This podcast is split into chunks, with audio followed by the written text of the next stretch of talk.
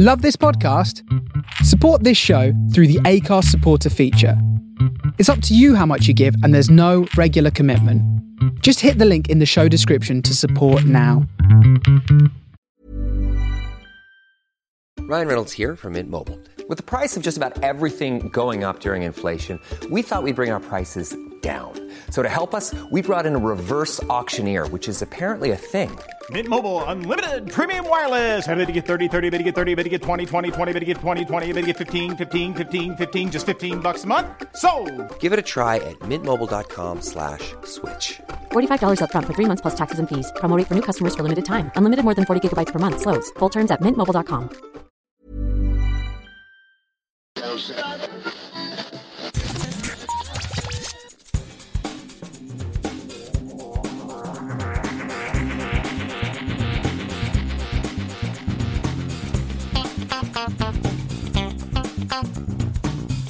Hello and welcome to a special edition of Geektown Radio. I'm your host Dave, and I have with me Gray and Hello.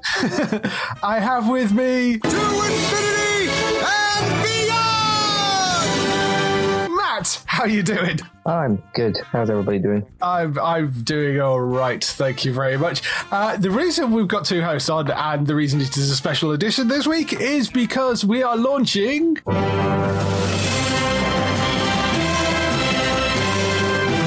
Geektown Awards. So, it's the Geektown Awards launch podcast. We're actually launching it slightly earlier than we would usually do because we'd usually run this like right through from uh, 1st of December through to the end of January. We're actually going to move the dates slightly because I'm away on holiday towards the end of December. Um, so, uh, going to run it just a little bit earlier. But I also think that's quite nice because it means the results will come out in the week between Christmas and New Year.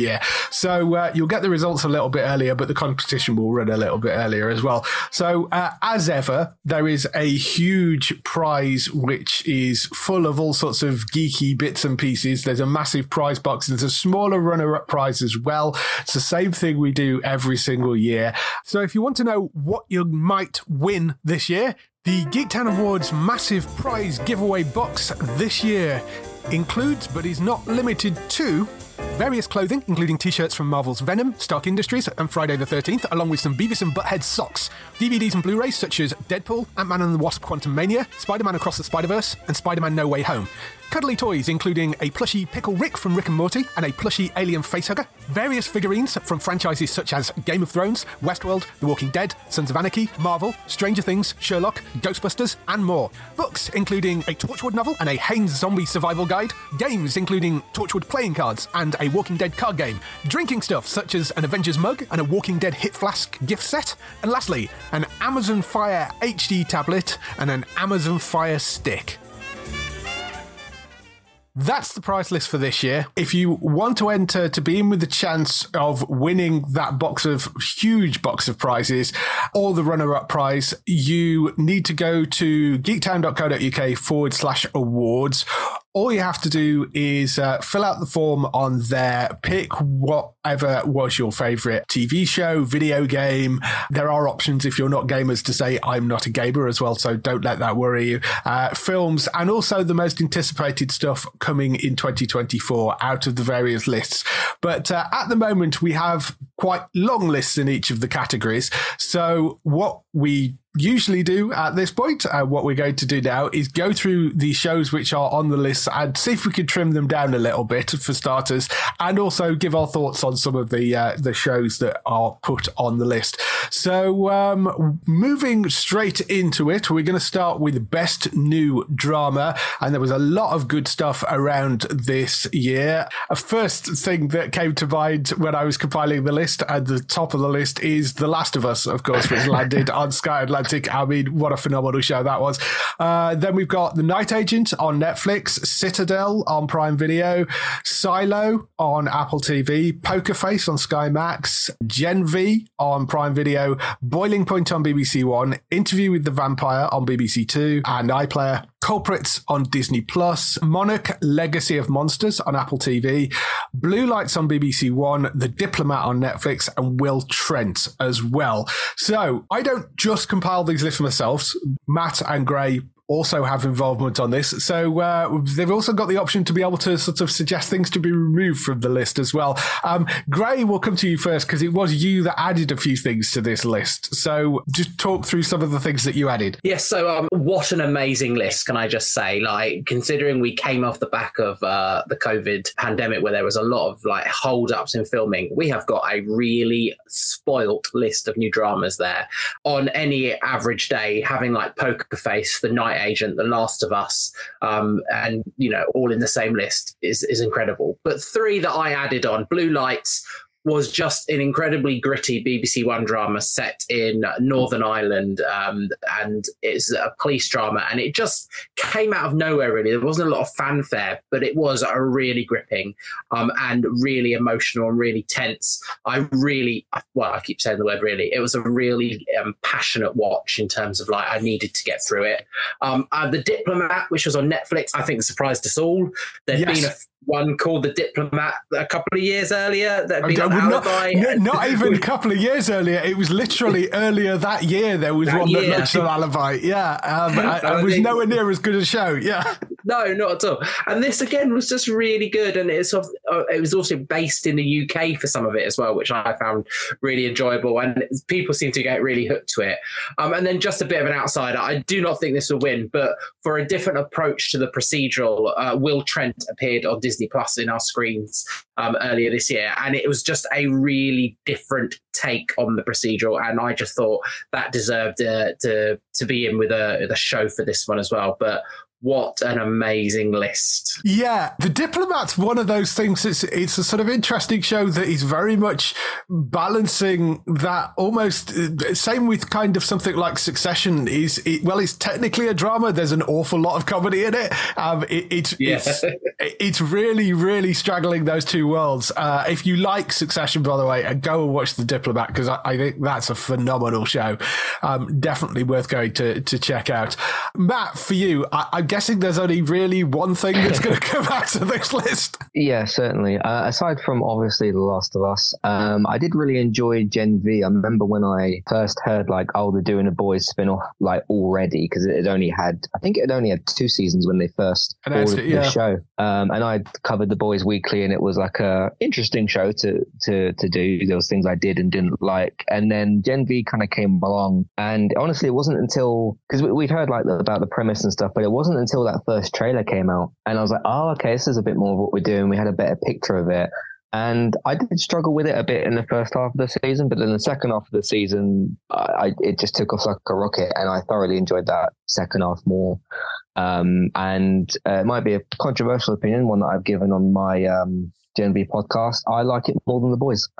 Um, yeah, there you go. I think it, I think it's doing just more interesting things than than the uh, main show. Uh, obviously, Last of Us was was spectacular, but uh, Gen V was the more sort of surprising one to me, of course. Um, I don't think I've seen a lot else that's on this on this list. Um, yeah, there was some Netflix stuff that I didn't really quite go towards, but um, yeah, for me it would be between Gen V and Last of Us.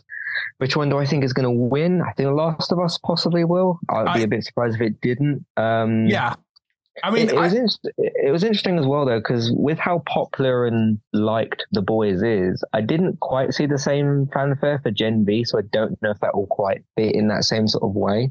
Um, so we'll see. Yeah, it'll be an interesting one when it comes to the voting. I, I mean, Last of Us, I, I think, should win hands down. Um, uh, Silo, I also thought the Apple TV show wa- was a phenomenal bit of drama, and, and Poker Face as well is also a, a brilliant, brilliant TV show. I don't know whether Interview with the Vampire is is in with a shout purely, you know, partly because it's on BBC and you know everybody has access to it, but then it's the type of show that if you're into that sort of thing, you've probably got quite a few streaming services as well. So I, I don't know whether that will help it particularly. There's so much good stuff on here. Uh, one th- interesting thing is that you marked for removal was Citadel. Gray, why? I did. because it was fun, but I think that's about where it was. I just think that if you're putting it up against some of these others, and this is like, I haven't seen them all. I just want to put my hands up and say, I haven't seen them all, but listening and reading the reviews, a lot of these had much better critical reviews and better quality than Citadel. And I think if you were trying to compare Citadel as best new drama to something like The Last of Us, which I agree with you both. I think The Last of Us is is probably going to be the winner here. I just didn't think it stood up against it. And I haven't seen Monarch Legacy of Monsters. I don't know if either of you can comment on that one. I nearly put it next to there, but I was putting it next to there and I've never actually seen it. So Yeah, I mean, that's the thing with Monarch Legacy of Monsters. It hasn't completed. I mean, it's only had a couple of episodes go out at the moment.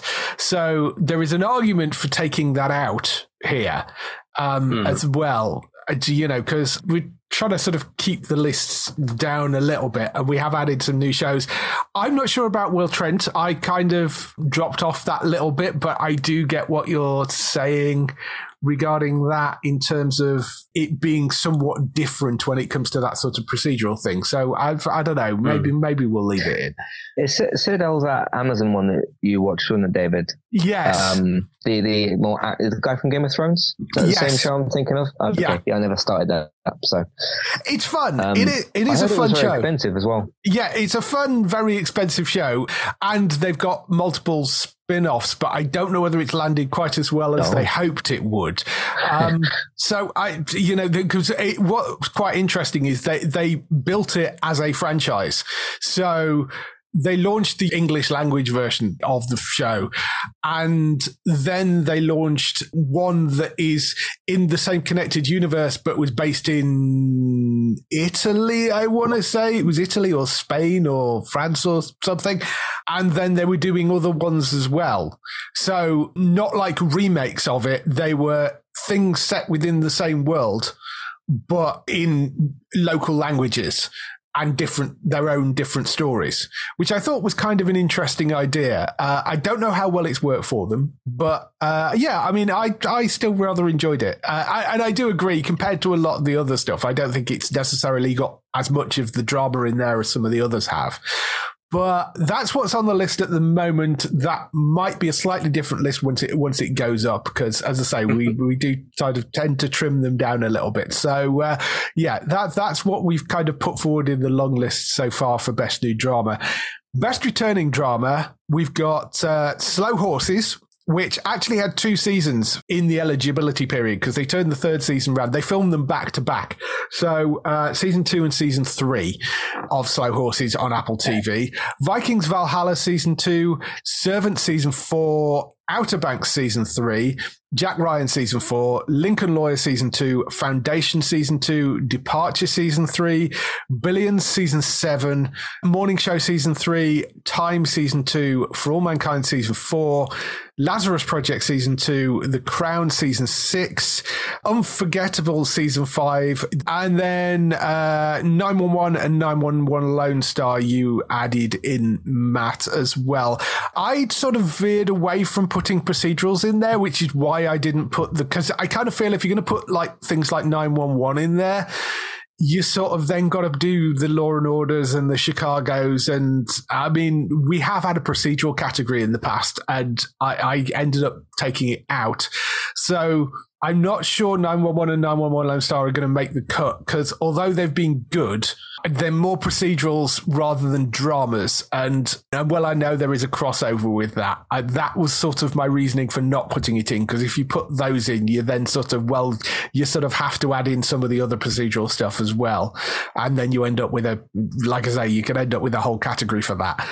Matt, any other thoughts on these? Yeah, I think but both the 911 shows were excellent. I do think the Lone Star is becoming, if not already, on par with the uh, original show. I think it had probably the season Yeah. had just gone for a while, a few months ago. It was probably on par with the uh, original show, but they're both pretty much as good as each other in, in my eyes now. Uh, they did Mhm. some really, really strong work in, in this season. Um, I get what you mean, but they just because I was looking through like my reviews list and stuff, and there was a that I sort of remembered that they came out this year. Uh, Servant, which is also in the uh, category later as well. Um, Servant season four was was interesting because it was absolutely incredible up until the last episode. When you had three episodes left, two of those sort of resolved all the like big drama and big build up and big mystery, and then the finale kind of the finale wasn't bad, and I still think about that finale now but it kind of just happened. But there wasn't really any sort of drama work to be finished because that had all kind of concluded. So I remember like going through Reddit and stuff, and everyone was like, "What the hell's going to happen in the last episode?" And it kind of just happened. Yeah. so uh, it, it was still really, really good uh, season though. Um, what's some other stuff in here? Jack Ryan season four, I've annoyingly not gotten to yet. Uh, Foundation season two was just something else. Uh, that's just, I feel like almost Foundation could be in its own entire category. Yeah, Like, the- well, the, way, yeah. the way it tells its its its story is just uh, incredibly unique. But that just makes the show really good. Morning Show season three was really good. Um, and there's a few others on here that, that kind of stand out. Um, the actual best one I think in here is probably Foundation season two. Uh, Mhm. Obviously, I didn't add that, but you put that in already. Um, that's what I think should win this because it just I don't know there's something particular about the way Foundation tells its story that Yeah. really nothing else on TV does. So Yeah.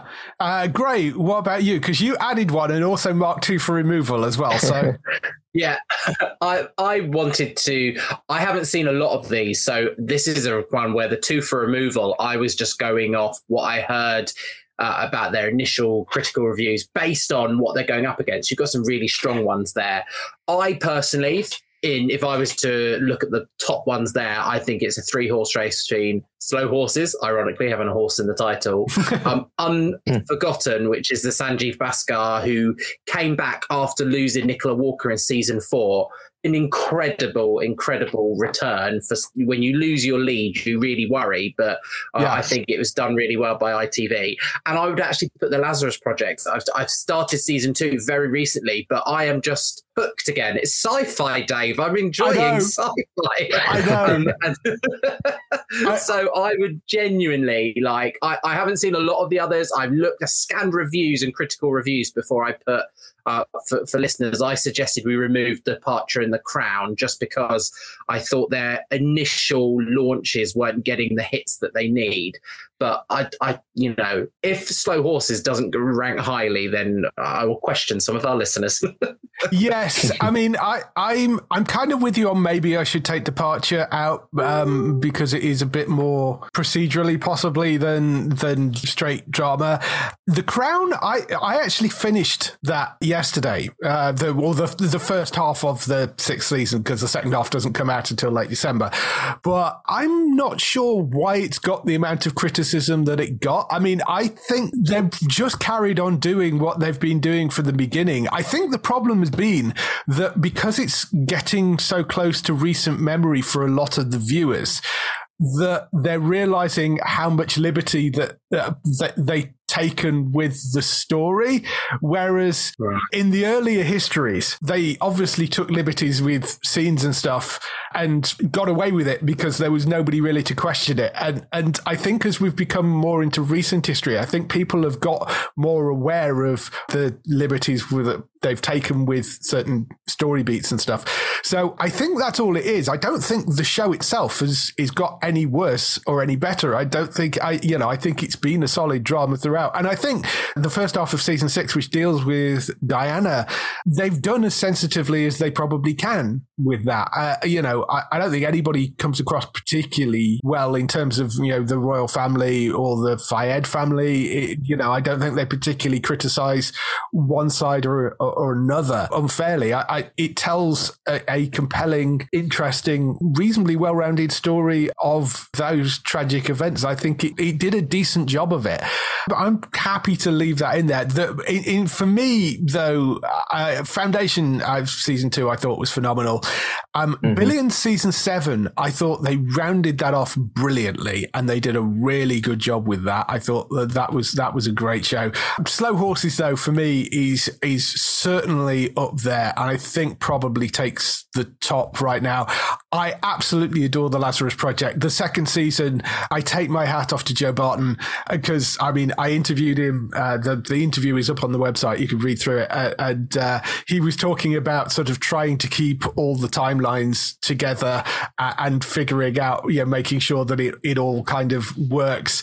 And he has done a really amazing job with that. It's funny. It's well written. It's an incredibly complex thing when you're dealing with time travel and he manages to hold it together really, really well. I think he's done a stunning job. It's a great piece of drama that, uh, uh and uh, just funny and very British in its humor. Well worth checking out the Lazarus Project if you've not looked at it. And uh, like you say, it is sci-fi, but it's it is sci-fi with a sort of very grounded edge to it. I think, which makes it work really, really well. There's a lot of of very good stuff out there in terms of returning drama, but for me, foundational slow horses, Apple takes it, I think, probably for me out of that. So, next category we have is a brand new category. Just struck me this year that there were a lot of final seasons of shows an awful lot of final seasons of shows. So uh, I thought, well, why don't we have a best final season category? That that would be quite a fun one to have. So uh, We've got Atlanta season four, which is on Disney Plus. Happy Valley season three from BBC One. NCIS LA ended with season 14. That was on Sky Max. Star Trek Picard ended with its third season. That's on uh, Prime Video. Endeavour season nine on ITV. Succession season four on Sky Atlantic. Marvelous Mrs. Maisel season five on Prime Video.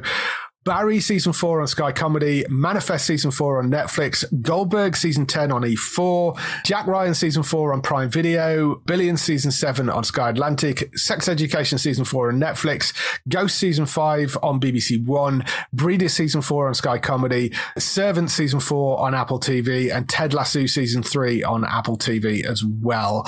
Matt, you added those those last two in, which I mean, I yes, I completely missed Ted Lasso, and that that certainly should be in there, and unquestionably. Uh, and I've not seen either of them, but yes, I, I entirely agree with you. that those two should be there. Yeah, it was interesting with Ted Lasso because it was ending its third season, which was kind of apparently always the plan. And everyone's like, no, we want spin offs, we want more. And they kind of set up some of those spin offs. And I remember, was it Hannah Waddingham? She was like, we kind of want to lock Jason in a room and get him to write more Ted Lasso. yeah. That's how everybody loved it. Uh, but it ended really, really well. And you don't really need any more of it. Um, but that was really brilliant. Uh, Servant, I've already talked about, but of course fits in here as well because it's the final season. Um, one that I think was arguably better than those two, though, is Atlanta season four. I think it was season four, episode six or five, is one of the best episodes of TV I've ever seen. Just the way that particular episode is constructed. Um, Atlanta was interesting as well because even though it had, you know, a plot and a thing it was doing, it sometimes did manage to do these kind of somewhat self-contained contained episodes. Uh, so it, it never really had a sort of it has to end properly in a certain way. It kind of just finished, but it finished on a satisfying note. But just again, the writing and the quality and just everything in that show was was incredible. So I do think that just edges it in terms of uh, the other shows here. The one I think people are going to vote for and win though is um, Succession season four because even though yes, discu- even though discussion on it has yeah. gone quiet now, obviously that was a few months ago. That was like the only thing anyone was talking about when when that came out. Um, that might have one of them things of you know when we sort of have to look back on these these lists and what came out and sort of oh, that came out in February, March, and now we're in November, so people might not remember them as quite as well. But um, just judging on how well that did at the time, I think that one should uh, should win. I've not seen that season myself personally, but I know it made a big, big buzz when that finished its run. Absolutely, great. You didn't add anything. You've marked two for removal though, so Yes, just because again, this is such a strong season, and like in my, it's it's Succession versus Happy Valley for me personally, and I think our voters will be Succession versus Happy Valley. But you know, we as you know, Ghosts, Sex Education, Breeders, and Barry were f- fantastic final seasons, but they're going up against Succession and Happy Valley. Succession sweeping all the awards over in America, Happy Valley potentially sweeping all the awards, and you know, Sarah Lancashire's has already won awards awards over here. I just felt that the Goldbergs, I'm really sorry, I watched Goldbergs for all of those 10 seasons. That 10th season was awful. They, really? wow. they, they, they didn't deal very well with the departure of one of their main cast members. Right. Um, Did it sort of finish well? Mm, kind of like you know it was okay. It wasn't like it's not memorable for me enough to tell you you know i cried a tear or anything like that. It was just Right. it right. ended and it was like oh It- okay it's over now In which case, because I've not seen that, I, I will take your word for that, and Goldberg's can, Yeah. can come out. So that's gone. um, Endeavour, I just thought, you know, I'm not sure it will pick up the votes from our fans in particular, but I was never a huge fan of it. Um, and I think, again, if you look, I, I think if I was being harsh, I would cut another four out of here just because I know the majority of our votes are going to go on your Succession and your Happy Valleys. So, you Yeah. know, it's, it's Just to add in here as well for, for Barry, because that's one of the shows I watched here. My problem with that was the fourth season wasn't anywhere near as good as its third, because the third was absolutely incredible TV. I think I put it in my top five or something for last year. And it was hmm. building up pretty well with its finale. And it was like, okay, these people are after the, these people. And it was kind of setting itself up. And it had almost kind of a servant problem where it was sort of the drama was dealt with and then it finished. And I was like, oh, okay. And then I was, right. that, that that was pretty much that. So yeah, and there were there were some choices in the finale that I thought were were odd. I wouldn't take it off the list. I don't think it was like terrible or anything. It just didn't have quite the punch it sort of needed to. I think so. Yeah, I mean, I'm looking through these. Uh, I'm wondering what else we could trim out. Maybe NCIS LA could come out, but it, it's the fact that it's been around for 14 seasons sort of made me put it in. And uh, I don't know exactly how well it ended. I don't remember seeing anybody can be completely sort of, oh no, that was terrible. Uh, I mean, Manifest go? Manifest possibly. I don't know. Uh, Manifest could possibly go. See, there was something that I didn't put in here, and that was the Blacklist, which also ended this year. But the finale of that was appalling, uh, which is a shame. After ten seasons, I, I just, I don't think they landed it. I, I think they really screwed up the final season of it, or certainly, I mean, not even the final season. They kind of screwed up the end of it, and it was a really, mm. really strange decision to, the the way they ended it. I just sort of feel that it could have been so much better, and it should have been so much better. It was like they just ran out of road and stopped. It wasn't a cancellation. It was. That's the other thing is I've I've not put shows on here which were cancellations. These are, are things that had Yeah. I would say those aren't technically final seasons. So Yeah, um, or, or intended to be final seasons. E- Exactly. So rather than just being shows that have ended this year, it's it's things that actually had planned final seasons. For me, things that I really really enjoyed. Billions, as I mentioned earlier, I thought they landed that really really well. Marvelous Mrs. Maisel, I thought they did a stunning job bringing that to a close as well. Jack Ryan is it's tricky because they are sort of setting that up as potentially having a spin-off as well. So whilst that character's gone, the show will sort of come back in another form, I think. Ghosts, I suspect, has got a, a pretty solid chance here because it's Ghosts. You both Um, like that, don't you? Yeah, and I mean, Yeah. I love that show. There is a lot of love out for that show. Uh, whether it can beat Succession, I don't know, but I think that's certainly got a good chance. Picard, I thought the third season they did a stunning job with. It was sort of what everybody wanted it to be for the first two seasons, and, and ended up being that in the third season. So I think hmm. they did a really, really good job with that third season. I suspect you're right. I think Succession has got a good chance, but I think Ghosts has got a fairly solid chance here as well. I kind of think all three of us, including myself who watched the show, are kind of under talking Ted Lasso because that did like some really incredible stuff. So maybe between Ted Lasso and I still think Succession will, will win, but Ted Lasso is like an Emmys sweeper at points. So yeah, yeah. uh, that could do some stuff. Yes, that's that's best final season anyway. Best limited series is the next one, which are is of course things which are one-off things, individual runs. So we have Litvinenko on ITV, X and ITV, Bodies on Netflix, White House Plumbers on Sky Atlantic, Hijack on Apple TV, uh, The Continental on Prime Video, The Long Shadow on ITV, The Reckoning on BBC, Fall of the House of Usher on Netflix, Archie on ITVX, Beef on Netflix, the Doctor Who 60th anniversary specials, Nolly, The Sixth Commandment, and Crowded Room, uh, Nolly ITV, Sixth Commandment, BBC, Crowded Room, Apple TV.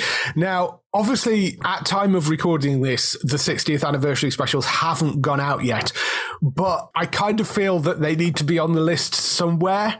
And whilst it is part of a longer run, it is also a sort of one off thing. So I was kind of umming and ahhing about exactly where to put it. And I thought Best Limited Series, given that it is a self contained story, even though it is part of a larger show, I, I kind of thought we could probably get away with putting that in here.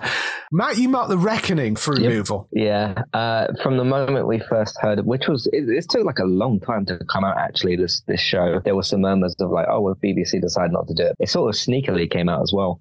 I just thought from the moment the idea was conceived, people know how I feel about these types of things, uh, along with like Jeffrey Dahmer stuff and all that. I just try to imagine when it comes to like a board meeting room and they're saying, right, cool, what what are we what are we doing next? And someone in a room somewhere said, why don't we go back to uh, Jimmy Savile? And it's just that's what you go to. And I, I get that there's okay, there's victims and there's you know there are reasons for doing this show and stuff. But I just think you went to that. You're like you you, you didn't think of something else to do and particularly being from the BBC as well. Again, I know that was maybe a different BBC from a long time ago. That just, just the whole idea, I just thought was just a no from me. Yeah, so. no, I mean, I, I, get that. Although, as uh, I think Gray pointed out when we were talking about it last week, it, although it was aired on the BBC, it wasn't actually made by the BBC. They no, handed no, everything off to ITV. Studios, yeah. yeah. they handed mm-hmm. it all mm-hmm. off to ITV Studios, which I think was a sensible thing to do. I, yeah. I entirely take your point, though. It's a very controversial thing to go through. It, but in terms of it as a drama, I think it was done incredibly well and in a very sensitive way. It's not an easy watch and it is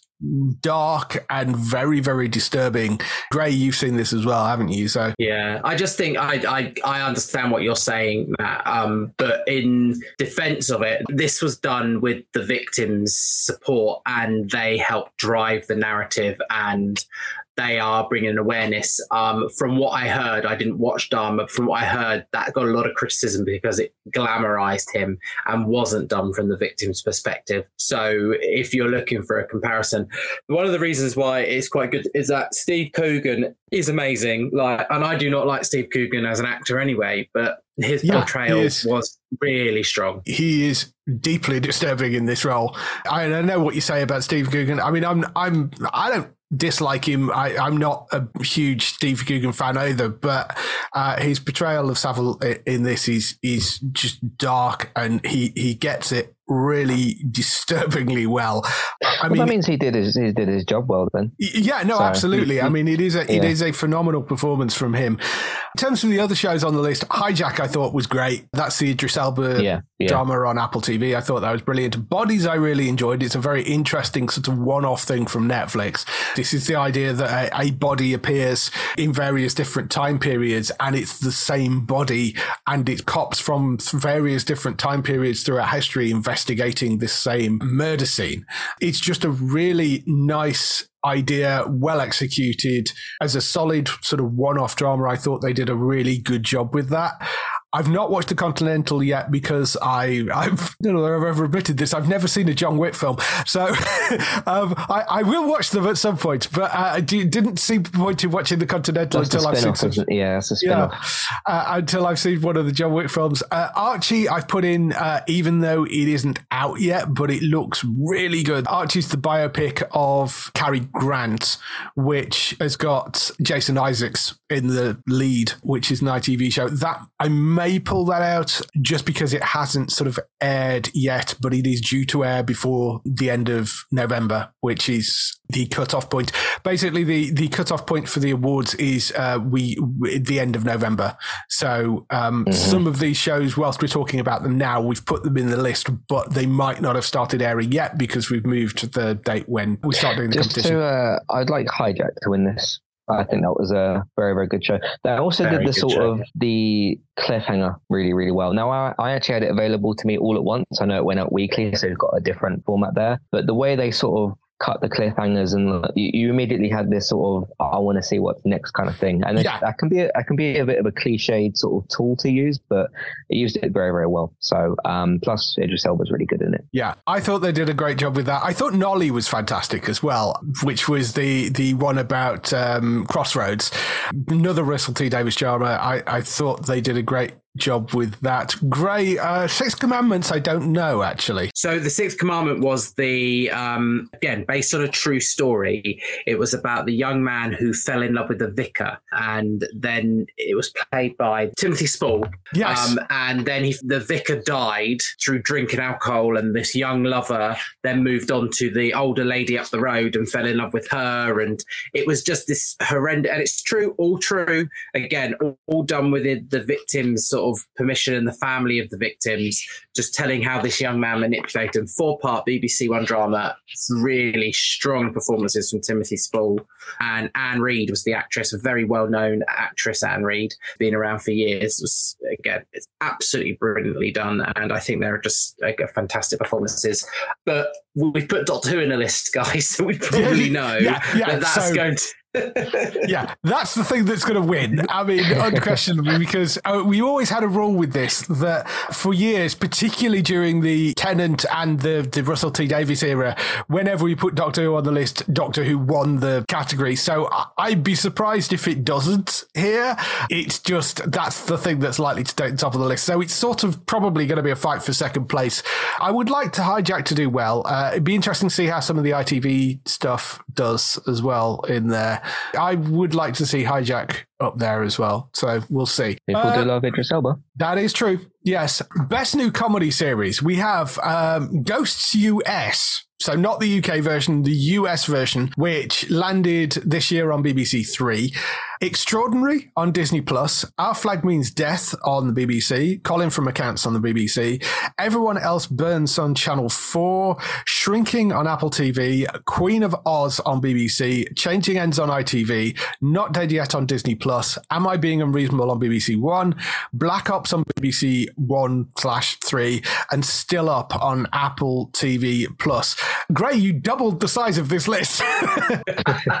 I think I watch a lot of comedy. You know, know I, went do. through that phase, guys, when I watched like 30 minute shows. This really shows because I was watching a lot of comedy. And you know what? Again, a really good slew of good comedies on there, particularly Changing Ends, which is the Alan Carr one. So good. I mean, Yeah. if if either of you have, haven't watched that, I just, it's such a well put together sitcom. And it's one of those ones where he's sort of doing the over the narration over the top. Right. Um, and it's really well done. I, I enjoyed it so much. Colin from Accounts, outstanding. One of my favorite TV shows of the year as well. Really, really happy with that. And so I just wanted to throw a few more up there because I just think we had a really good year. Am I being unreasonable? Daisy May Cooper is going to do Yes. really well, I think. So yeah, what a. I, I, the only one I recommended remove is because it's just not as strong as all the others. Is everyone else Burns? Um, Yeah. Which, yeah, it was Simon Bird from Inbetweeners. His his one. It was a bit. Oh, that one. Yeah, evangelical end of the world. I left it in a list later on that we talked about, but in terms of best new comedy, up against some of the ones I've just added there, possibly not as strong. Yes, I think that's that's probably fair. I've not seen all the all the comedies. I don't watch anywhere near as many as you do. Uh, so I did actually watch some of everyone else Burns, and I didn't enjoy it as much as I know some people did. So it's in there, but I yeah, I mean I I, I don't know. Uh, I really enjoyed Our Flag Means Death. I thought that was great. Uh, Ghost US. I, I know some people taking against it because of the fact that it's a US remake of Ghost, but it goes in a wonderfully different direction, and I think they've done a fantastic job with that adaptation of it. The thing I love to see win is extraordinary because I loved that series. That was the one about the girl who is in a society which is basically made up of everybody having superpowers, and her powers haven't landed. You know, it's they're supposed to get their sort of powers coming when they're like 18 years old and they've not appeared.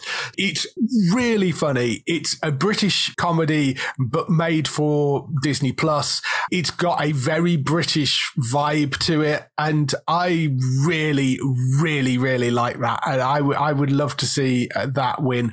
I think Our Flag Means Death has probably got a very strong chance here. Ghost, maybe. I don't know. Changing Ends, I know is has been very popular, and that's just been renewed for a second season as well. That is coming back. What about you, Matt? I added Still Up, which I've just finished a couple of weeks or so ago. That was absolutely incredible and completely came out of nowhere. That was one of them things you watch a trailer for and it comes out sort of two weeks after. I actually went through the situation of saving up a few of the episodes because they were so short and they were over so quickly, which is a good thing. I ended up saving like the last three, watched them at once. I, I enjoyed it that much. I just wanted more of it in, in one go. And then the season was over before I knew it. So I really, really enjoyed that. Um, that was about these two, um, what do you call it when Insomniacs. Yes. Yeah, Insomniacs, sorry, yeah. Um, and it's about their sort of friendship slash relationship, and it, it kind of goes from there. Um, as much as I love that show, uh, Extraordinary was indeed what the name suggests. Uh, that's another show that came out of nowhere as well. Yeah. Uh, very, very early in the year. Um, and I've been saying for quite a while that as much as we love our Marvel and DC stuff, I want more shows that have nothing to do with Marvel and DC that involve people with powers and to you know have uh, original stuff like that, like how we used to get misfits and things, and extraordinary fit that really perfectly. I would say it's probably one of the best shows of the year. I've seen uh, Shrinking season one was very very good as well. Um, but I would like Extraordinary to win this. Of course, if Still Up won it, then that would be cool as well. So yeah, um, but I, I, just don't watch a lot of those BBC shows or those ITV shows. Uh, those are probably the two apps I click on the list. Yes, so, yeah. No, yeah. I, I'm kind of with you there. I, I, tend to go and watch sort of iPlayer things when something very specific drops, like they buy in a US show like Our Flag Means Death. You know that that's mm-hmm. when I tend to go there.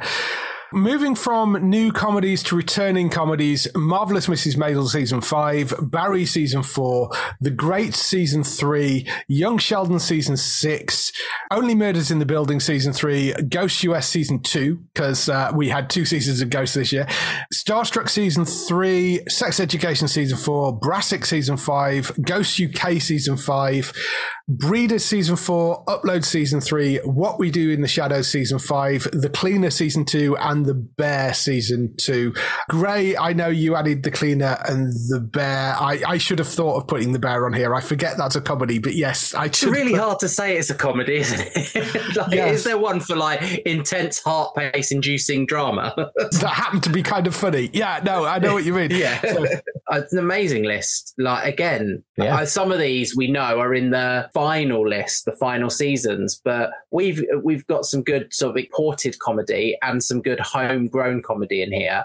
I've I've obviously put the bear on there for a reason. I, I think I suggested we remove Young Sheldon because I didn't want that to win because it just won, it just won an award over in the UK, didn't it? And beat all of our popular shows. Oh, is that why you put remove? Okay. Yeah, I, I mean, I know that it is quite popular and it's a big bang sort of spin off, but we've got such great stuff I don't want it to win. That's why I put remove. I know it'll probably stay. It's just my bitterness. Like, let's take out some of the big players so that something like the oh, bear. Oh, now it makes uh, sense. Now, now it makes sense yeah, you right. That now it makes sense why you mark your Sheldon to remove and Brassic for removal. Now that makes sense. Yes, I see. Yeah. Unfortunately, I don't think we could do that. you can't just take them out because you don't want them to win. Oh no, they just, you know, they just. I don't think they were as good as the, the others. But anyway, you know that that was my sort of justification. But mine would be the Bear or Ghost UK maybe for the win. Hopefully. What about you, Matt? Barry was was good. Like I said, uh, which ones have I actually seen in this list? Um, I haven't seen a ton of these. Upload season three kind of just came out. I am catching up with Young Sheldon, but that's on season four. Uh, Brassic, some of these are like really recently kind of come out. I haven't had a chance to catch them yet. Uh, Brassic, I have enjoyed for its four seasons. I've not got to the fifth one yet, but uh, you know what? Because of how creative Upload is, even though I'm not seeing that third season, I would go with that just because it's a very creative, good show. For me, I mean, Marvelous Mrs. Maisel, I love that show from start to finish, and I, I, would love to see that win. I think The Great will possibly do quite well, even though people are probably voting more on the second season rather than the third season because the second season came out on Channel 4, I think, over the last sort of 12 months, whereas the third season I don't think has dropped to a wider audience yet. Only Murders, I, I think, is brilliant and I would love to see that win. Uh, Ghost US, I would love to see win. Although we've got Ghost UK in there, and again, I think that is is possibly the thing which may take it. But there's a lot of love for Brassic in there. There is a lot of love for Young Sheldon in there. So I I, I don't I, know. I think we're underestimating the bear in this. Uh, that Maybe. got quite a few, quite a few I think Emmy that's gonna votes. do and I- really well. I've, I've heard a lot of US people talk about it. I think it's on FX over there. The people I've heard talk about it have said it's like top tier, you know, television Yeah. and stuff. I've just not checked it out yet. So maybe that one, maybe that one could get a sneaky win. Yeah. I mean, there's, is, of course, there's sex education in there as well, which has a huge following. So I, I don't know. Uh, that That's going to be an interesting category this year to, to see because there's a lot of very high quality, decent shows in there.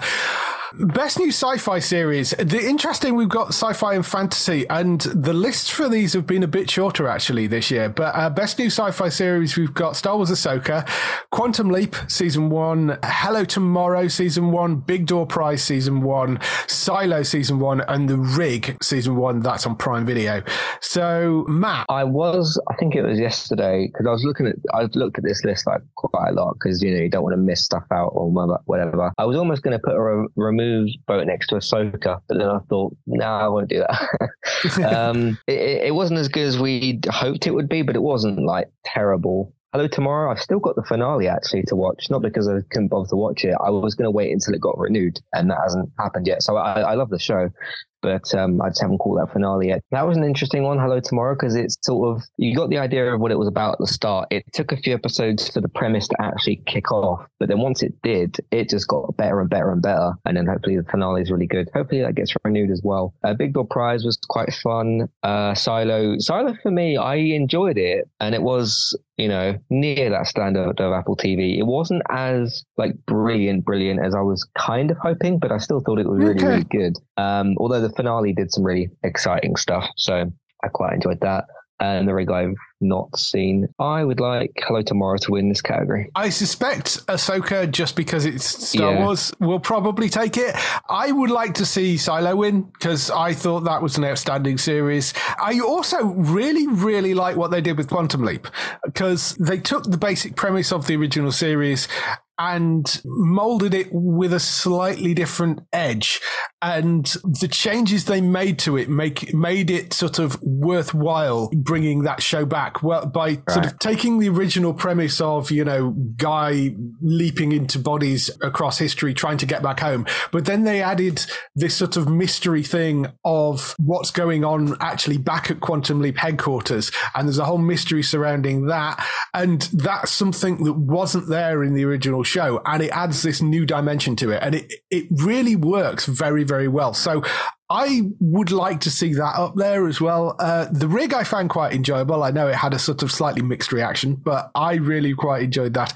But out of those, I, I mean, I liked uh, Ahsoka, I think, slightly more than you did, but Yeah. Silo would be the thing that would take the top spot for me. I don't know whether you've seen any of these, Gary, because I. I would like to let you know both that I have seen 50% of this list. Well I, done. I am almost like a sci-fi professional. I have seen Big Door Prize, Silo, and The Rig, all very good, uh, or bizarre if you're talking about The Rig. Um, I think Silo should win this. I think it's really good. It's it's one of the first sci-fi programs that I've watched in a long while where I have just been gripped and I can't wait for the next episode type thing. And I'm telling everyone to watch it, like even if they're not a sci-fi fan like myself.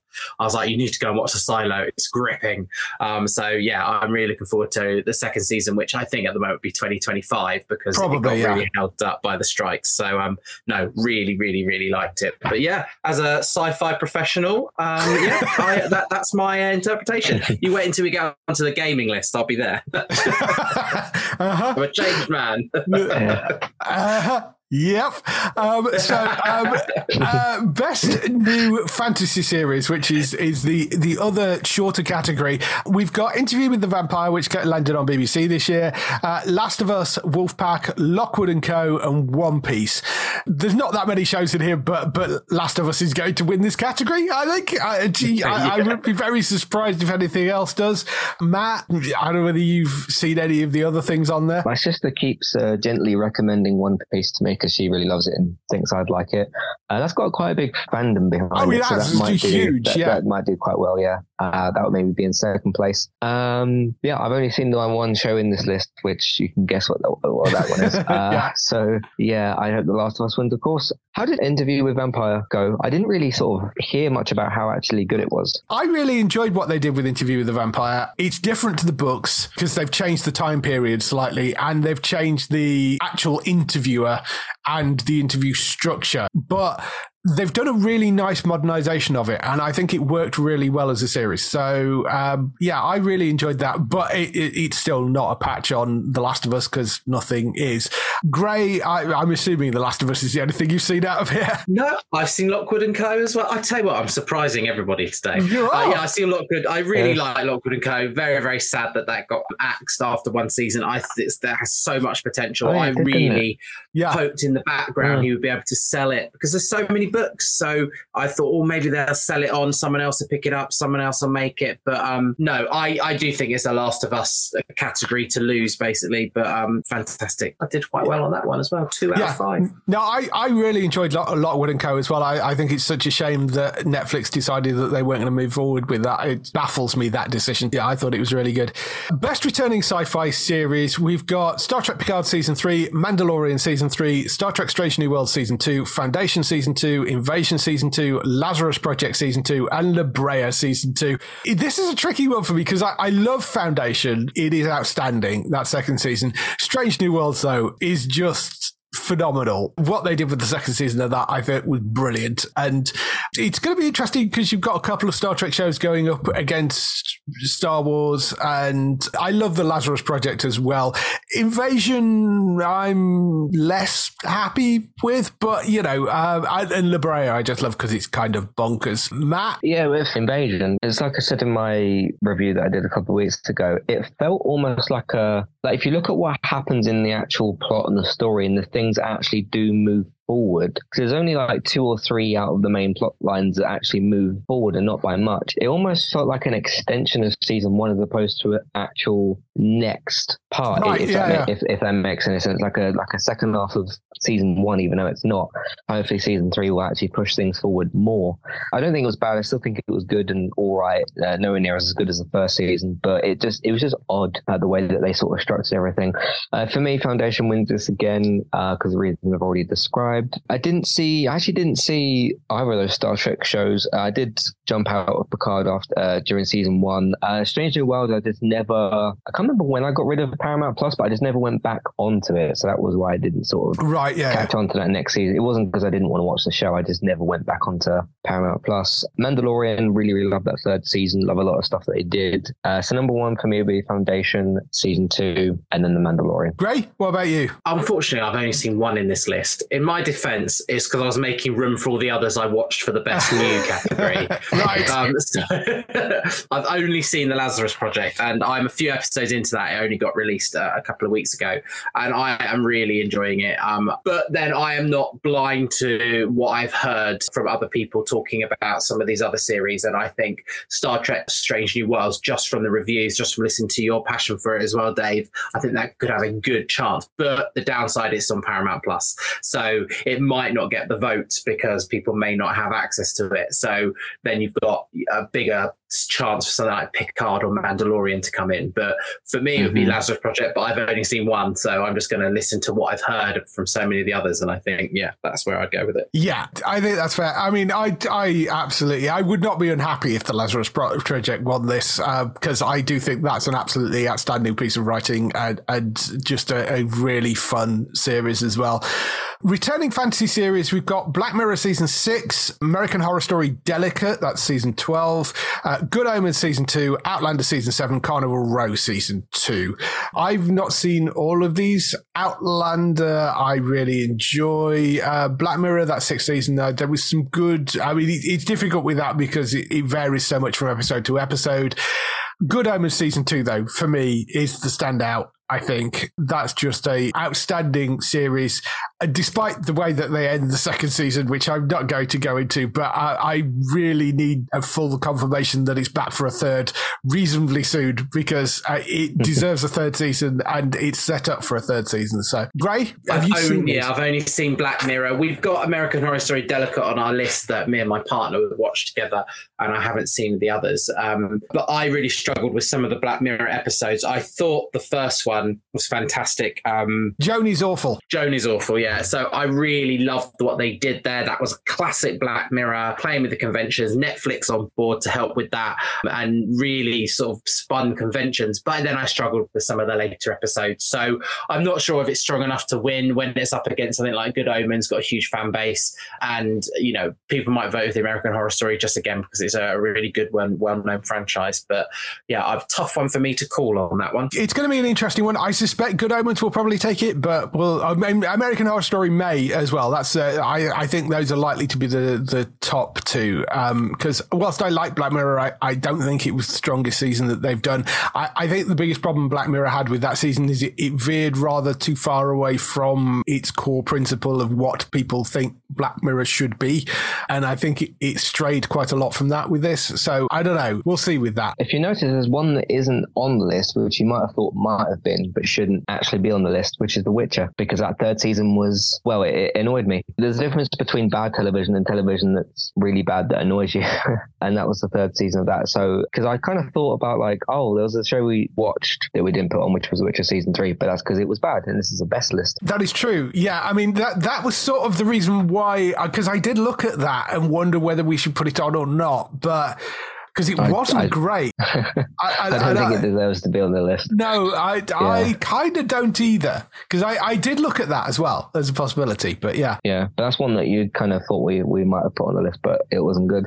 I don't know what's happened with the American Horror Story, but my enthusiasm to watch any of those has just like completely died. Um, hopefully that's a good 12th season though.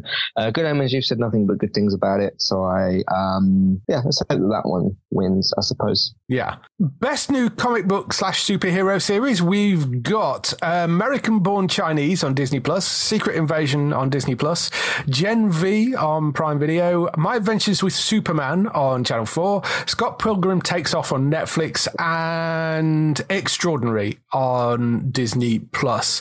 Fewer superhero things out this year, and there weren't that many. Well, I mean, there was like one Marvel series, as far as I can tell, this year. You'd think And that probably would- shouldn't be on the list. yeah, and, and I mean, arguably, you could argue that that probably shouldn't be on the list, actually. But Yeah. um, I, I, I I wonder don't if it, I wonder if it's because like the CW DC stuff is like died off. Well, a bit. That is true. I mean, the CWDC stuff has gone. There is another Marvel series and returning comic book series, but yeah, because all the CW stuff is now disappeared, there isn't as much in terms of TV shows, and some of the stuff that has been out in the US hasn't been out over here, like Doom Patrol, for example. Don't think actually aired over here. So Mm. Well, even outside of the CW stuff, DC's really kind of cleaned house in the last year or so. yeah, Um, so a lot, a lot of those shows just haven't been there, and it's going to specifically for DC next year. It's going to be even emptier because Yeah. you've got Joker, is Penguin out next year. no, I think Um, I guess that. Aquaman two technically counts, but yeah, it's a very uh, going to be a very quiet time for DC. So Yes. I really, really like Gen V, uh, as I've spoken about before. Um, Extraordinary, I really, really like. Secret Invasion, I seem to like more than the average person. Yes. Um, see, the thing is with that, even though they kind of had more of a secret invasion by the end of it, you've got to remember how that works into future stuff as well. So there could be like more of that, that not like a second season, but that story could like continue in in other bits. But I had some great stuff in Secret Invasion. It just maybe wasn't quite fully the thing that it sort of could have and should have been, I suppose. Yeah. Um, but for me, for me, uh, Gen V and Extraordinary are the best two here. Yeah, I would agree. Gen V Extraordinary certainly in my top two. My adventure with Superman, I really rather enjoyed. It's a great little animated series you can find on uh, Channel Four streaming. And, I uh, did start that, and I just, I don't know, it just didn't land to me. Yeah. Maybe I need to try a bit more of it, but it Um, just, I don't know. Gray, have you got an opinion on Um, any of this? My vote would be for Extraordinary. Um, Oh. I hated Secret Invasion, but I just like that we are looking at a comic book superhero series and it's a little bit different. Um, and I like Extraordinary that for reason.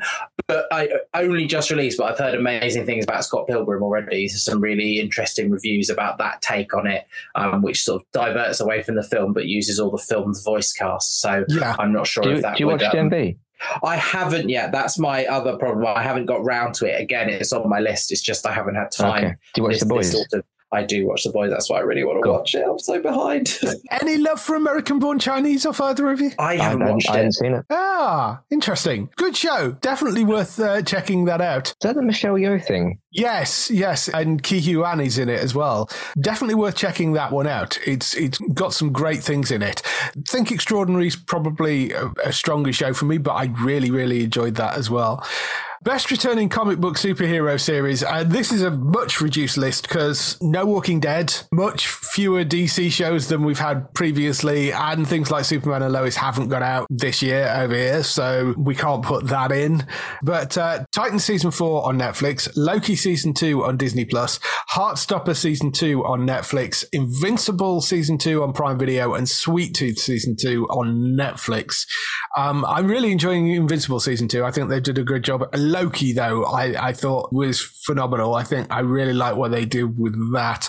Matt, I'm going to go with Heartstopper season two, which me and I- Brain yes, reviewed. I, I'm sure the uh, pair of you will do. Yes. yeah, yeah, a few weeks ago or so we, we did that. Come back for a third season as well, which is good. Um, but yeah, really is heartwarming and just brilliantly written. There was lots of little pockets of nice scenes, if that makes sense. And they were just they just handled all of it really, really well. So that was really good. Uh, Loki, I think, was better than season one. I don't think season one was, was bad. I just think season two was better. I know it'll be a good place to not have a third season. I still think we'll see Loki later, but um, let's finish that off for now. Uh, but that was a very, very good second season. Considering all the timey-wimey-ish sort of stuff it's got to deal with, I thought it dealt with that very well, and not everything deals with that sort of topic very kind of well. Uh, so that was very, very good. Um, Invincible, I haven't actually started yet, but that's kind of just come out. And Titans, I dropped out in the third season. So, Okay, well, there uh, you go. but yeah, I'd go, I'd go with Heartstopper here. Great. Uh, Um, hot, go. on. Well, it would be, but I do think Loki will win it here. I think it was for the hardcore comic book fans. They're going to vote for that one over Heartstopper. Heartstopper, obviously, me and Matt love it, and what it does for the, the LGBT community is fantastic. But I think I Loki might just nip it and uh, get a really high percentage because it was really good. From the negativity that's going around a lot of the Marvel stuff at the moment, this I felt was a really good show for them, um, and it really does set up some really interesting stuff for the next phase in that. So. No, I'd, I'd go for that. Sorry, Matt, not to be controversial, but I love the Heartstoppers. no, I agree. I think Loki will will win, but I like Heartstopper the most here. So Yeah, probably Loki for me, although I, I did love Invincible as well. Best factual structured reality entertainment show. So this is an interesting mishmash of things. Uh, Great British Bake Off, Last Week Tonight with John Oliver, Never mind the Buzzcocks, Taskmaster, Last Leg, Welcome to Wrexham, the uh, Robbie Williams documentary on Netflix, Beckham documentary on Netflix, Clarkson's Farm Season 2, The Traitors, BBC, Late Night Lycett on Channel 4, and Is It Cake 2 on Netflix. You're responsible for those bottom three. Great. Um, I mean, I, I have to say, I did watch Late Night Lycett and I did rather enjoy how anarchic that was. The Traitors, we had some discussion about this before we started recording because technically it shouldn't be eligible because it launched on the 29th of November 2022. But there is a new season coming up, and because we didn't allow it in last year, or we didn't put it in last year, we're going to put it in this year because majority of it did run through sort of the end of the year. Yay! I, I think we can put it in. I, I don't think anybody had any idea what a phenomenon that show was going to be. In terms of what I'd like to see win, um, Welcome to Wrexham, I thought was fantastic. Although I do think the last episode wasn't quite as sort of big as maybe I thought it probably should be. Clarkson's Farm, I think, uh, whatever you think of Clarkson, and I, I entirely understand your opinions. That show itself, I think, is they do an amazing job with. Last week tonight with John Oliver, I think is a spectacular show. And Buzzcocks, I think, is a brilliant show as well. So there's some great stuff in there. And Last Leg, I also am a huge fan of. Great. So this is my favourite category. I know I uh, two years ago I said, "Oh, Dave, can we put a category in that covers some of these?" I've seen the majority of these, um, and I would not be sad to see many of them win. I think Beckham did a fantastic thing for documentaries, but The Traitors by far should be the winner here. Um, I fought for it to be on the list because it didn't quite get on last year. And then Late Night Lycett fantastic for what it did for Saturday, uh, Friday night television. Um, what an amazing, amazing round of programs. Um, I love so many of them, and they they bring a lot of joy to my life of marking and planning because uh, I can have them on in the background and feel very entertained. So, um, traitors for the win! Yay! uh, was there any particular reason that you wanted to take out the Robbie Williams documentary, or, or was that just to remove competition? no, I just don't think it did as well as the Beckham documentary. I think the Beckham documentary was uh, interestingly the way they were released, Beckham first and then Williams, almost feeling like Williams was trying to pick up the back of Beckham in terms of its style and structure. But I think the Beckham documentary was just had a little bit more class and aestheticism. Uh, the director um, was was a little bit more polished in the way he approached and really got to the heart of some of the people in the interview. Not, you know, I think there was some quality, but if you're going to put one really strong documentary in there, I'd go for Beckham. Even though I'd love Traitors to win, I do have a gut feeling that Welcome to Wrexham might take it. Um, but, you know, that's just my view. Matt, what about you? Uh, well, I love Welcome to Wrexham, but uh, one of these shows in this list has got the scene which is Ole Gunnar Solskjaer scoring a goal to win Man United's treble, and you can guess which one that is, from.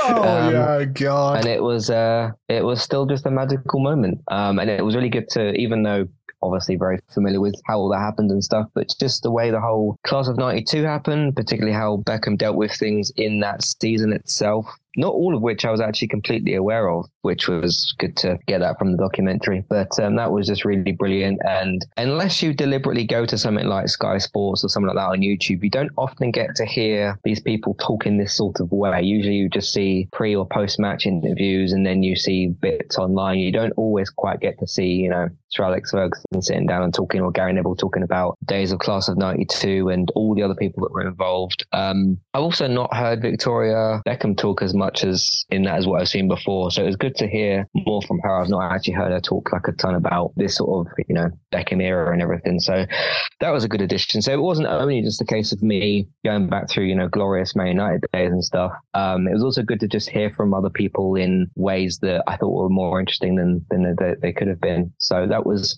that was very good to go through. I think Graham, me, me and you're going to have to talk about the Beckham thing at some point because I'll be very interested to sort of uh, get your, get your deeper thoughts on that. I'm surprising everybody today, sci-fi and football. I mean, what yeah. no. yeah.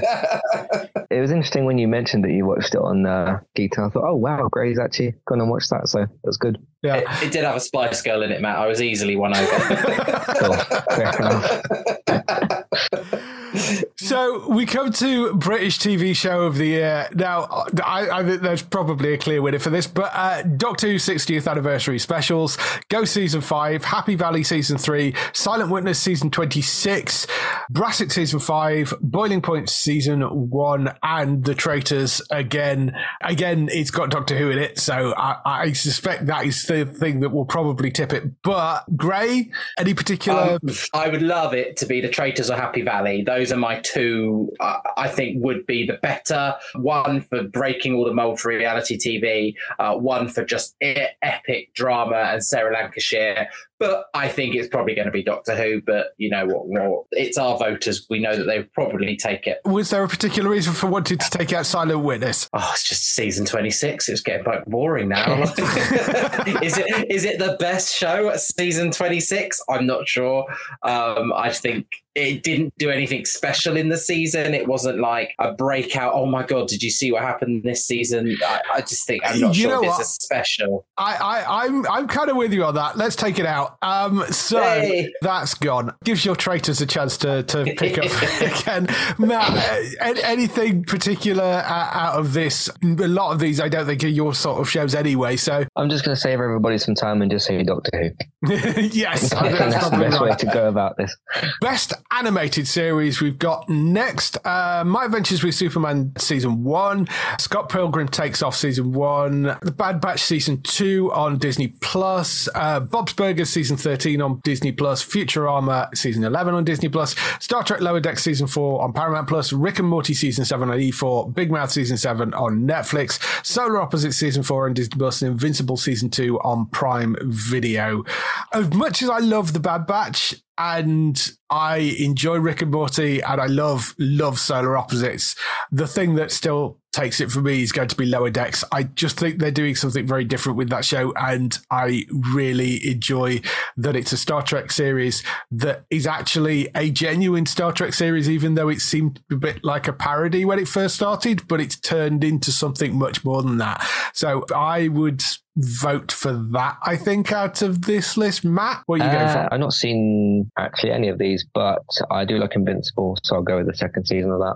I did with Rick and Morty and with Solar Opposites. I kept sort of like browsing past them. I'm like, oh, I'll, I'll click on that eventually. I think maybe not that it's to the show's detriment or anything, but because of all the changes and stuff that have gone on with that, it's kind of not enthused me to go and like, oh, I've got to go and click on them kind of thing. Um, Hmm. I'm not saying those changes have made the show worse because I don't know that because I've not clicked on them, but it just kind of lowered my enthusiasm for them a little bit. But I, I should go and catch up with them eventually. Solar Opposites, I actually think is a better show than Rick and Morty at this point. Definitely. Yeah, I've thought that in the last couple of seasons of like both of them. So hmm. Yeah. Gray, what about you? For me, it would be a Solar Opposites. I haven't seen Invincible season two. Heard great things. Would be Solar Opposites with Invincible.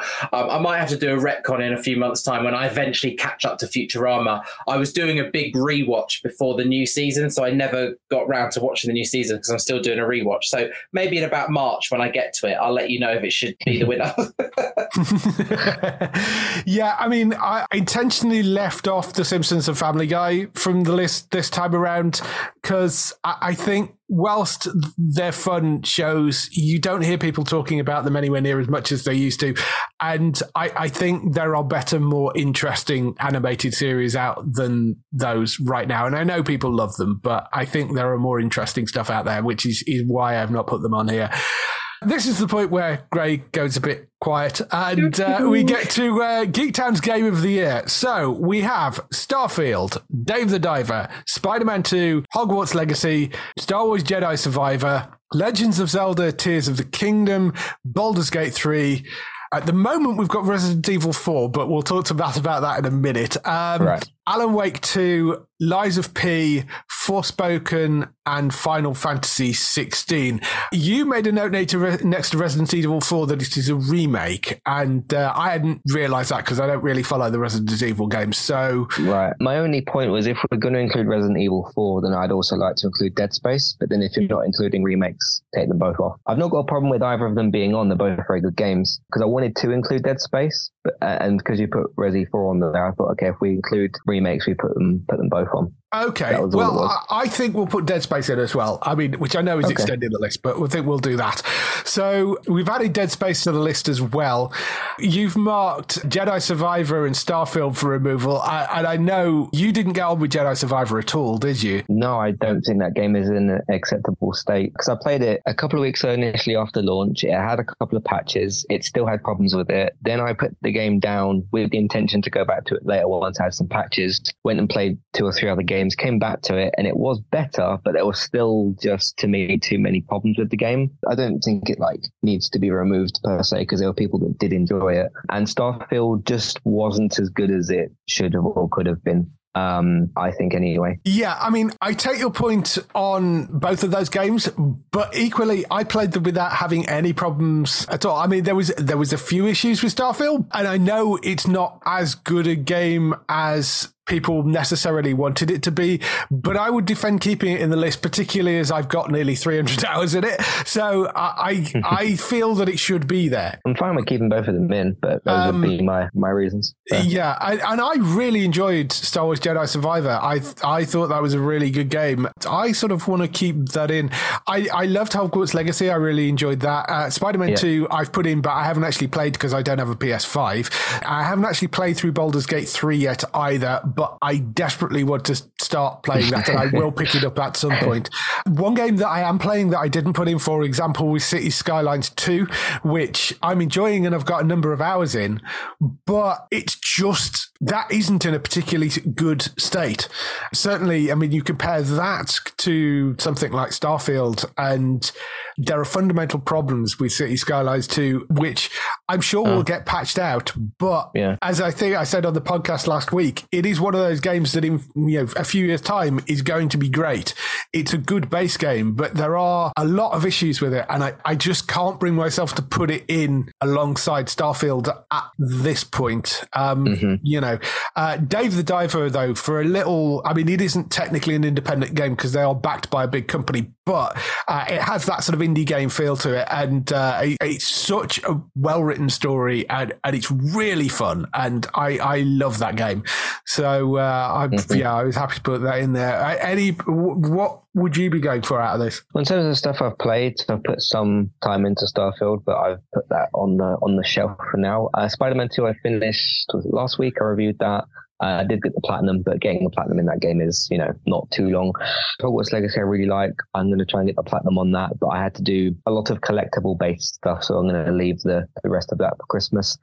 I did really enjoy it, and it, that, and it was kind of. I'm not like a Harry Potter fan fan, but I really do love sort of the, the world and stuff. And it was definitely that game that fans had wanted for a long time of sort of forget about connecting it to Harry Potter's story, just make an RPG game within the world of Harry Potter that we can all just customize our I mean, you create your own completely own uh, character, and that feel that did that job very, very, very well. Star Wars was already spoken about. Uh, Zelda, I didn't actually quite finish. I think I'm right near the end of it. I didn't quite enjoy it as much as I'd hoped to, but I think that was more of a me problem. I never quite got the complete hang of the new mechanics, which annoyed me. But uh, Baldur's Gate 3, from what I understand, even if I'd started that from launch, I'd probably still be playing it.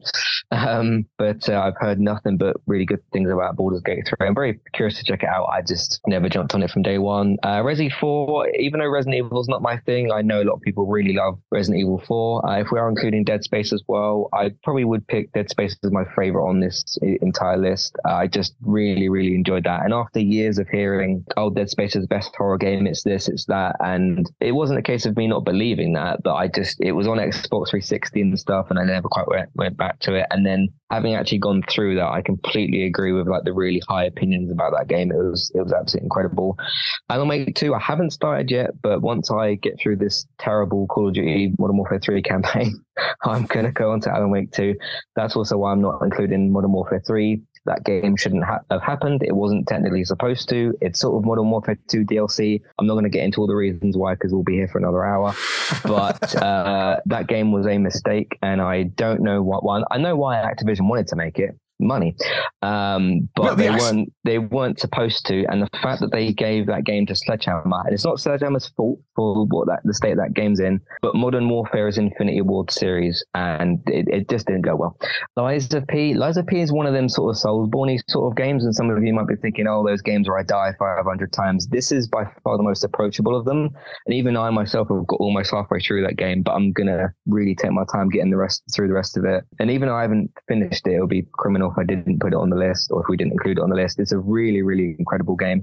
It's sort of a Pinocchio story because you kind of sort Yes. of play as Pinocchio, but it's this sort of the world's gone bad. There was a puppet frenzy where the puppets have like done a zombie thing where they've taken over the world and you have to fix it.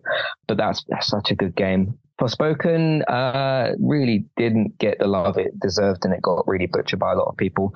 But I thoroughly, thoroughly enjoyed that game and I really loved it. And when I finished that at the time, what month was that? That was earlier in the year. That was my game of the year at the time. I really, really enjoyed that. Final Fantasy 16, I know what happened in the story, but I didn't completely finish the game, but it is a really, really fantastic game. I would personally go with Dead Space. I have a feeling Baldur's Gate 3 might win because that got like Yeah. high, high critically critical acclaim. Although you could say the same thing about Resident Evil 4 and Zelda. The things with this game for th- this year for games is like Zelda comes out, oh that's the game of the year. Resident Evil 4 comes out, that's now the game of the year.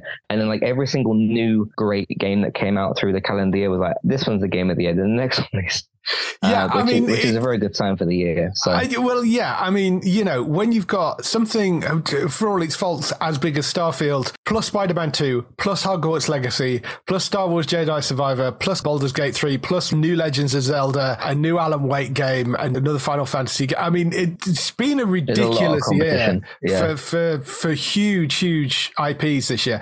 So I suspect Baldur's Gate may be the thing that takes it, but although Spider Man 2, I mean, because it's Spider Man, may be up there, but there may be a lot of people that haven't played it because of the fact that it is PS5 only. Um, uh, Hogwarts Yeah, no. Legacy may get some love, although it has been out for a long time. So I, I don't know. See, although what you're saying with Spider-Man is true because it's only on PS5, it did sell a lot of copies. I think Well, it's yes. PlayStation's fastest ever selling game or something. So I get what you mean, but it uh, did sell a lot of copies. But Yeah. um, I think Baldur's Gate 3 will take it. I'm kind of with you on that. That that seems to be the, the thing that's getting the most love at the moment. But we'll we'll see. We'll see. Certainly, there's uh, it's it's going to be a strong list this year. Introducing Gray back into it, we have uh, movie of the year. So we have um, Barbie, obviously, Oppenheimer, obviously, The Marvels, Spider-Man Across the Spider-Verse, Mission Impossible: Dead Reckoning Part One, still a Michael J. Fox movie, John Wick Chapter Four, Dungeons and Dragons: Honor of Thieves, Guardians of the Galaxy Volume Three, Blue Beetle, The Flash, Indiana Jones and the Dial of Destiny, Elemental, Gran Turismo, Mario, No One Will Save You, The Little Mermaid, Teenage Mutant Ninja Turtles Mutant Mayhem, No Hard Feelings, and Five Nights at Freddy's. Gray. I wonder if this is almost a done deal and we should just have Barbie in the list. Um, well, yeah. Potentially, just a, such a fantastic movie. There were some great movies, I think, for us as geeks who listen and watch. There are some things on there that just did things really well. I know I haven't watched the Mario movie, but I've heard amazing things about it. Oppenheimer, Spider Man Across the Spider Verse, all fantastic. But let's be honest, Barbie was a phenomenon. And if you could do a joint marketing campaign award as well, Barbie and Oppenheimer would probably take that. Yeah. um, so I, I'm going to go for that. I'm off to see Marvels for the second time tomorrow. If anyone has listened to this and is not wanting to go because they're seeing lots of negative press, just ignore that. People who want to make loads of comments about the money they take being the value of the movie, ignore that. Like, go and watch it. Go and make your own mind up. Don't just read news reports. It's a really good handling of that storyline. And yes, it hasn't made loads of money, but we are getting to a fatigue with the MCU. So if you're a hardcore fan, go and see it, and you know you'll enjoy it. And um, yeah, so Barbie for me. What about you, Matt? Well, Gray seems to think it's really clear that it's Barbie. Uh, I think Spider-Man Across the Spider-Verse got a really, really good chance. That's what I would both want to, and I think it will win. I think Barbie's got definitely a very good chance. I think that was the highest grossing film of the year. It was either that or, or Mario. They both made a lot of money. Um, I did a few things here. I did a bit of a films catch up over the weekend, and I did see Barbie. I saw Blue Beetle. I saw TMNT, Mutant Mayhem, and No Hard Feelings, just to get caught up on a few things. In terms of the ones that I added, I added them kind of more so as options, and some of them were ones that people talked about a fair bit. I also added like a couple of underdog films, so things like Normal Save You, just ones that, even though I think are really good, there's a couple of ones in there that, like, like Gran Turismo as well, that were really, really good, but aren't talked about as much. But I thought I'd put them in there as options. Man Called Otto, which that was a really, really great film. And I, so I took my mum to see that for her birthday. I thought, oh, it's a, we both like Tom Hanks and Toy Story and all that, and he's he's in this film. And I thought, oh, it'll be a nice little, you know, casual film. And it was like really hard hitting and deep and really like just amazing. So it surprised me in a really, really good way.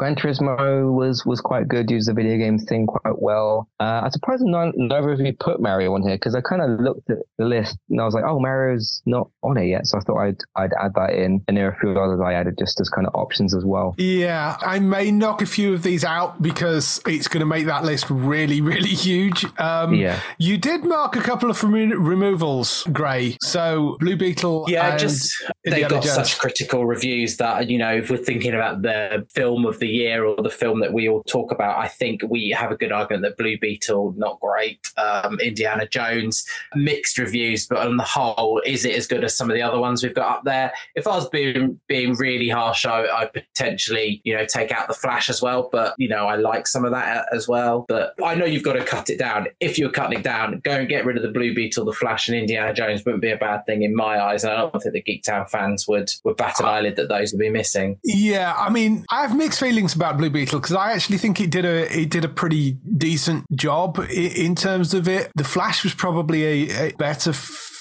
I don't know. It, I, I've, I'm struggling with those two. I actually, I mean, I, as a new hero, I actually think they did a really good job. And Indiana Jones got a lot of criticism, but I actually really like that movie, and I think it's a really good ending for him. So uh, that I would potentially leave in. I think. Um, the, the problem with the Flash is the Flash's both of their story in that film was the worst part of the film, but then everything else around it was actually quite good. So it was like you made a you made a film that was pretty good, but the main two characters, if you call them that, are the worst part of their film, and it's called The Flash. So it was I don't know, it, it was an odd odd film, but at least it finally got released after ten years after the TV show ran its entire run. yes, So, yes, at that least is it true. Came out, yeah. Did you both like Blue Beetle? I enjoyed Blue Beetle. I, I liked it. I haven't it was seen the fun. full movie, no. No, Okay. I, I, I watched it. That was one I caught over the weekend, and I thought it was quite fun. I thought it had a lot of heart. It's just as the disappointing that although they, because he's, I think James Gunn has said like the character is coming over, but the film isn't going to be canon. Yeah. So it's like, okay, what, what the, does that mean? He gets a memory wipe? like Yeah, nothing I- in the film happened. I don't know. Yeah, but, I, I um, don't know. I don't know how that that's gonna that's gonna come across, but yeah, that's all the things on the long list. That will probably get trimmed down a bit, but we'll we'll see what comes out when it goes up on the website. So, last few categories we have most anticipated new TV series of 2024. We've got Three Body Problem on Netflix. Agatha Darkhold Diaries on Disney Plus, Echo on Disney Plus, Fallout on Prime Video, Ironheart on Disney Plus, Masters of the Air on Apple TV, Orphan Black Echoes on ITV X, Star Wars Skeleton Crew on Disney Plus, Mayfair Witches on the BBC, then Walking Dead Dead City, Daryl Dixon and the Ones Who Live.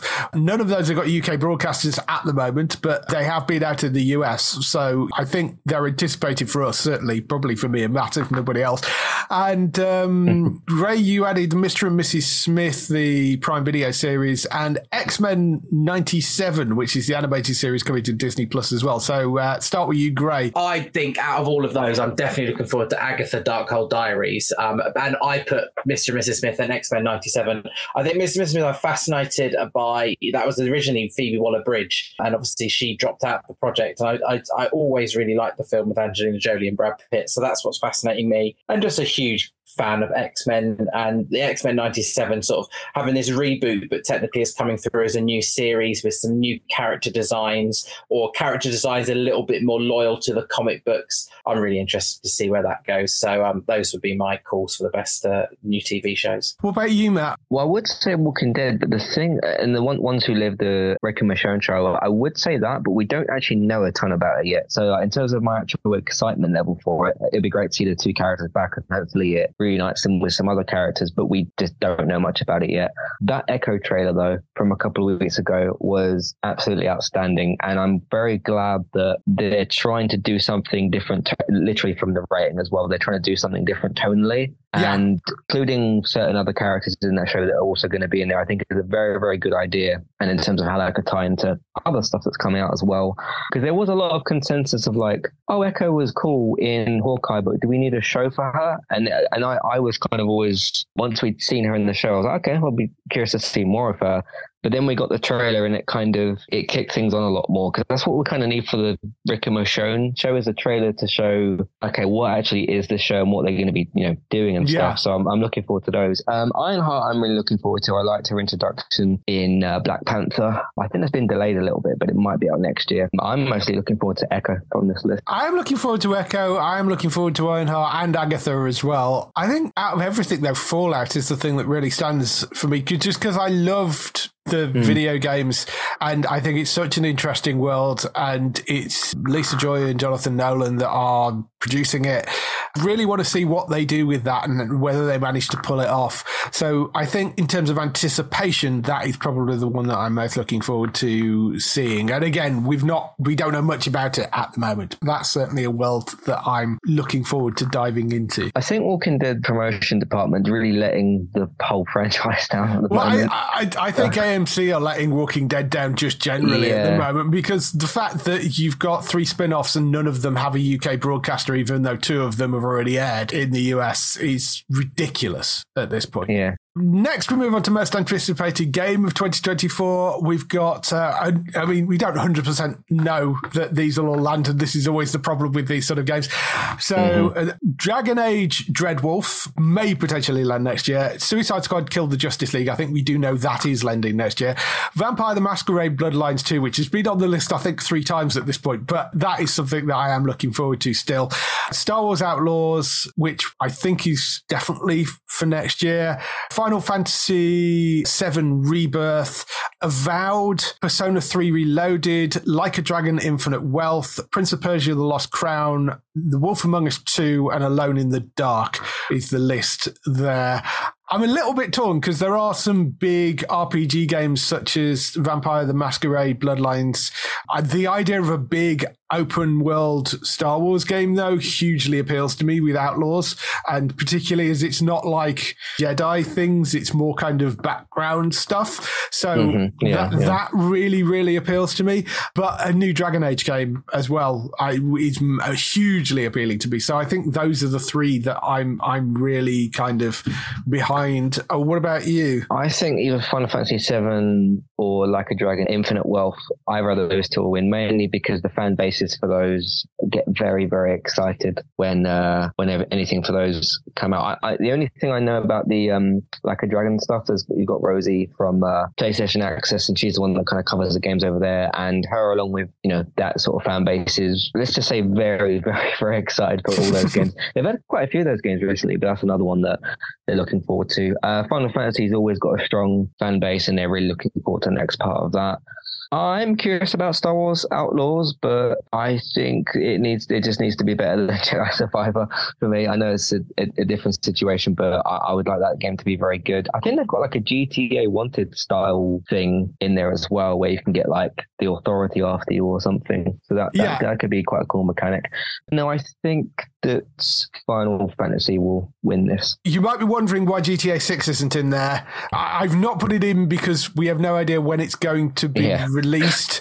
and I would be surprised if they drop the trailer in December, which is when they are supposed to be dropping the trailer, and say it'll be out next year. I, I yeah, enough. Fair I, enough. So, yeah. so I've not put it in, plus would walk away with it. Of course it would if we put it in the category as well. So I'm sort of leaving off for the moment because we don't have a set release date and I rather suspect it might be 2025 rather than 2024. So uh, I've left it off for now.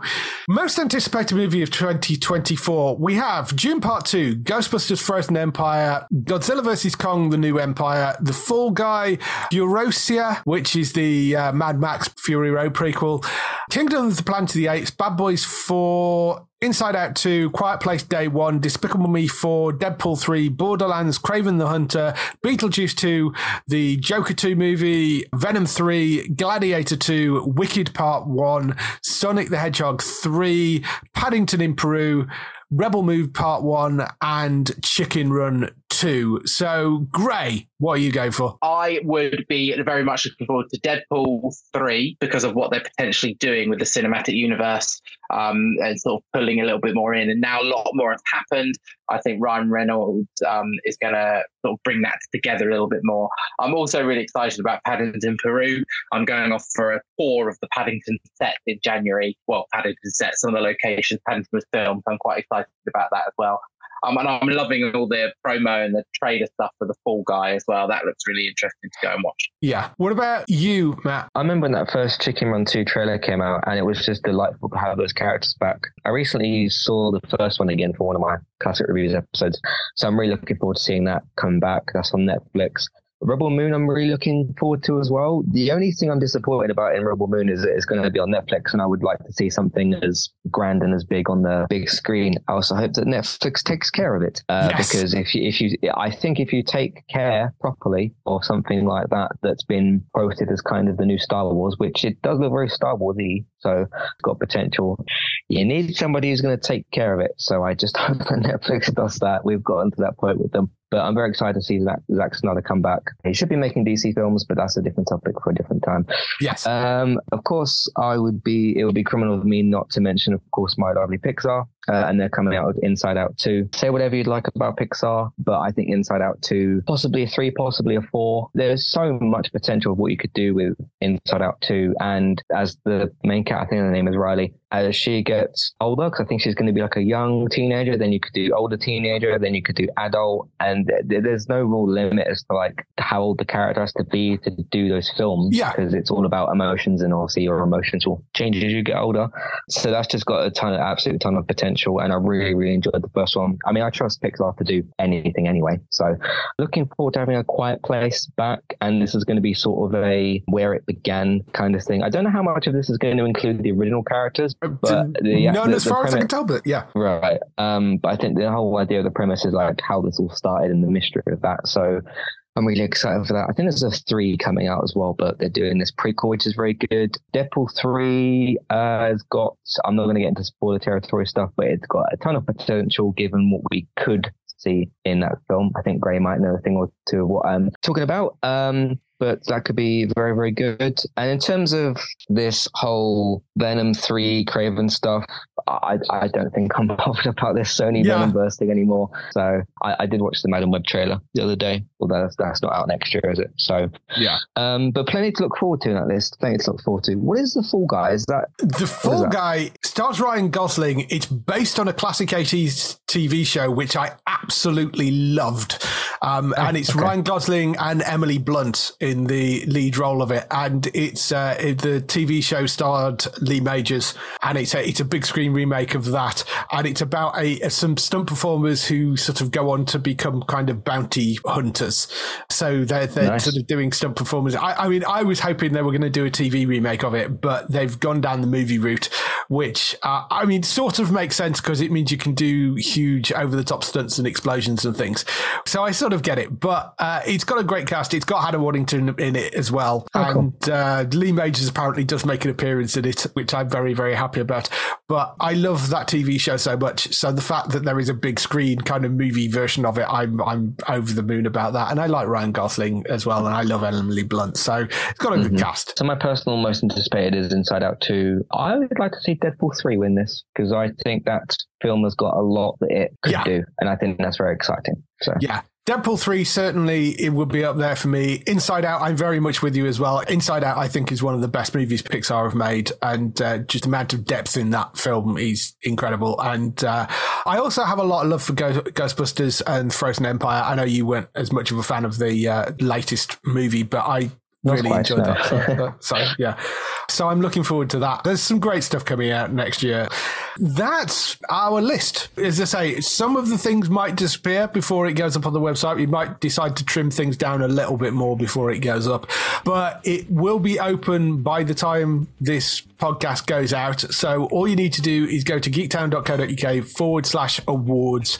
You can go and see the prizes. You can go and enter. Just pick your favorite stuff out of the categories, fill out some details.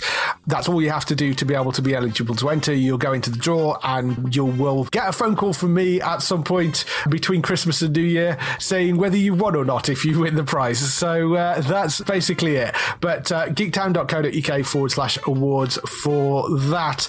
That's the show for this week. Uh, sorry, it's been quite a long one, but we will be back with a normal show next week as well. If you want to find Gray, you can go and find him on Twitter at Gray the Geek. If you want to find Matt, you can go and find him over on Entertainment Talk or at eTalk UK at uh, lots of various social media places as well. And uh, for us, if you want to find us, you can, of course, go to the website at geektown.co.uk. You can find us across social media, either at Geektown or at Geektown UK. Go and look us up on there as well. That is everything. We shall see you next week. Bye bye. bye.